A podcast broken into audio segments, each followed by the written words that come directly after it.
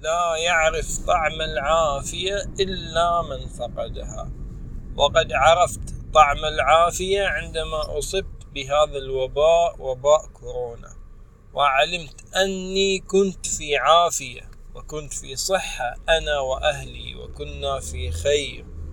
وأحمد الله عز وجل أن الحال الذي وصلت إليه لم يسؤ كما ساء حال الكثير من الإخوة ممن ذهبوا إلى المستشفيات وبقوا فيها، ومنها من توفي بسبب هذا المرض.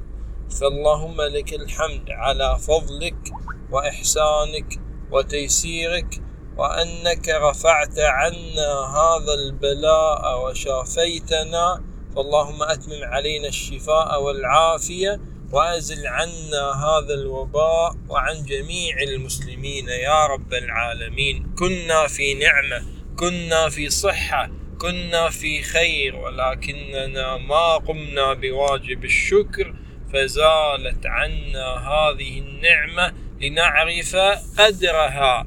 والآن أقصى أمانينا أن ترجع الحياة كما كانت، وأن ترجع الأمور كما كانت، وهذا الآن من أقصى أمانينا. أسأل الله عز وجل أن يتم ذلك، وأن يرفع عنا البلاء والوباء وعن جميع بلاد المسلمين.